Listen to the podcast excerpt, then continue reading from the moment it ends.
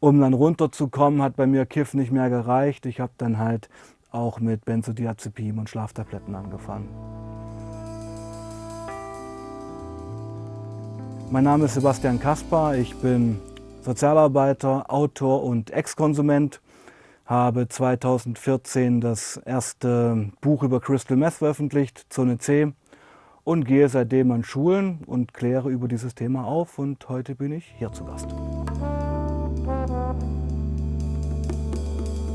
Also mein Drogenkonsum hat mit der Musik angefangen. Und dann war das schon anfänglich halt massiver Kiff. Also zu jeder Probe hat sich die Bons reingezogen. Und dann fing auch ganz schnell also die Chemie an. Also dann waren es halt Pillen, mal Speed und dann kam Crystal. Crystal Meth ist eben eine Droge, die prädestiniert ist für Mischkonsum. Es wird keinen Crystal-Konsumenten geben, der nur Crystal konsumiert. Entweder wird auf Crystal Hartalkohol getrunken, massiv gekifft oder wie bei mir dann auch eine harte Medikamentensucht etabliert. Also um dann runterzukommen, hat bei mir Kiff nicht mehr gereicht. Ich habe dann halt auch mit Benzodiazepin und Schlaftabletten angefangen. Ich bin halt ein Typ gewesen, der absolut auf diese Kicks abgefahren ist, auf diese Leistungsdrogen. Jeder Süchtige hat bewusste und unterbewusste Gründe, warum er das tut.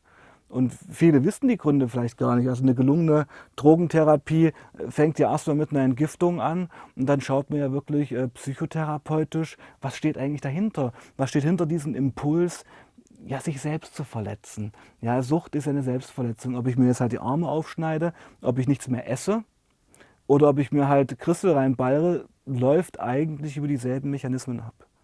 Ja. Es ist eine, eine Schieflage der Seele möchte ich das mal sagen. Es ist natürlich schwierig immer zu sagen, wie Christel wirkt, weil ähm, Drogen sind auch sehr individuell, also jeder reagiert individuell auf Drogen. Ähm, bei mir war es so, dass anfänglich ich eigentlich der Mensch äh, war, der ich immer gern sein wollte. Also war auch sehr kreativ auf dieser Droge, das war auch so meine Ausrede. Habe entweder Gitarrenriffs geschrieben oder habe einen Text geschrieben, was natürlich aber eine Krücke war, weil es war eine Ausrede, weiter zu konsumieren. Und ja, so eine Sucht ist ja nicht linear, so eine Sucht ist wie eine Sinuskurve. Das heißt, die ähm, Anfangsjahre waren irgendwo noch ganz lustig, alles hat funktioniert. Der positive Vibe war da, weil machen wir uns nichts vor, wenn Christel oder andere Drogen nur Bauch- oder Kopfschmerzen erzeugen würden, würde es ja keiner nehmen. Also irgendwas haben ja die Substanzen. Aber mit der Zeit wurde das dann eigentlich ja eine Krücke und zum Schluss eine Qual.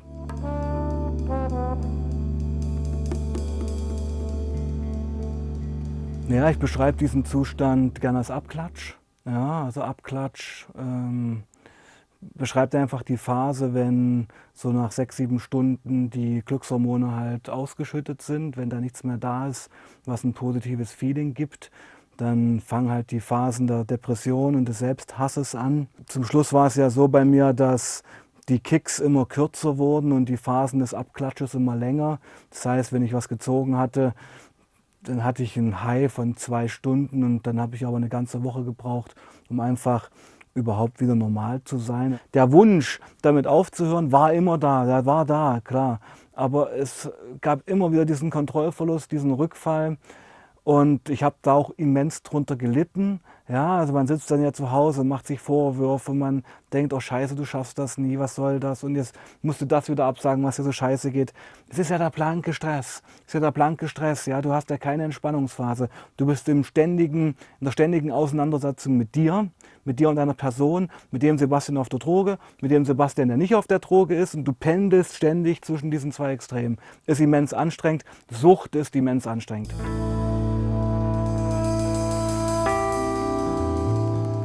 Angst hatte ich eigentlich nicht. Also die Angst kam dann später. Ich meine, in jungen Jahren, das muss man wirklich sagen, steckt man auch noch eine Menge weg, was gerade so Belastung von Körper angeht. Also so drei, vier Tage nicht pennen und ähm, halt massiv drauf rauchen und sich alle fünf Minuten eine Bon reinziehen. Das ging halt. Ähm, so die letzten zwei Jahre dann mit Christel, das war ja dann so 2005, 2006 ja, da fingen schon die ersten Probleme an. Da hatte ich dann so Herzrhythmusstörungen. Und wenn man so einmal Herzrhythmusstörungen erlebt hat und man ist auf Droge, ah, gesellt sich schon Todesangst so ein bisschen dazu. Aber wieder Sucht. Auf der einen Seite totale Angst, ist ja gleich in Abgang zu machen und äh, wirklich stundenlang im Zimmer gesessen und mit dem Daumen hier die Halsvene gefühlt und auf diesen Herzschlag gewartet. Ja, also schon völlig da reingegraben in diesen Wahn. Und auf der anderen Seite der totale Kontrollverlust, weil ich habe mir halt noch eine Lein gelegt dann. So entstehen Überdosen, so entstehen Drogentote.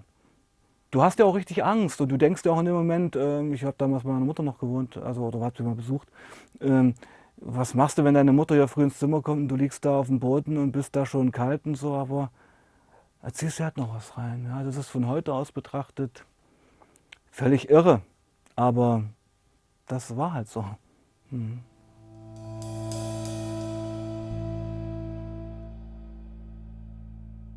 Ich war ein Konsument, der immer gearbeitet hat. Also wenn ich zum Beispiel Freitag, Samstag, Sonntag nicht gepennt hatte und eigentlich völlig im Eimer war, stand ich trotzdem Montag früh um sieben auf Arbeit.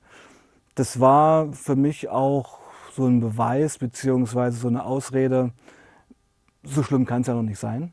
Selber gedealt habe ich nie, war für mich auch immer ein Tabu, einfach weil ich auch nicht Bock auf diesen Lifestyle hatte. Ich meine, wenn du Dealer bist, dann hast du halt echt die schrägesten Leute bei dir in der Wohnung. Jede Minute klingelt jemand an deiner Tür. Und ich muss auch ehrlich sagen, ich hatte auch damals schon noch im, immer Respekt vor der Staatsgewalt. Also ich wollte jetzt eigentlich nichts mit der Polizei zu tun haben.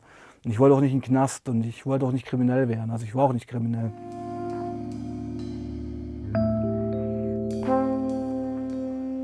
Um aus einer Sucht auszusteigen, braucht es meiner Meinung nach drei Säulen. Die erste Säule ist wirklich die eigene Motivation. Wenn du das nicht möchtest, kann, können, kann deine Frau, dein Kind, deine besten Freunde dich beknien. Du wirst es nicht schaffen. Das ist auch schon eine Beantwortung für die Frage, äh, wie kann ich meinem süchtigen Freund helfen? Oder wie kann ich meinem süchtigen Bekannten helfen oder meinem Kind? Wenn derjenige nicht will, wird es dir nicht gelingen. Finger weg, muss man so sagen. Dann eigentlich radikaler Wechsel des sozialen Umfeldes. Weil wenn du mit denselben Leuten abhängst, mit denen du auch vorher konsumiert hast, wird das nichts werden. Das ist meine Erfahrung. Viele Konsumenten ziehen in andere Städte, ja, suchen sich andere Arbeitsstellen, einfach um aus der Stadt, aus diesem Viertel wegzukommen, wo sie jahrelang konsumiert haben. Ja, und das Dritte ist, und daran scheitern die meisten, man braucht ein neues Lebensziel, man braucht eine neue Lebensplanung.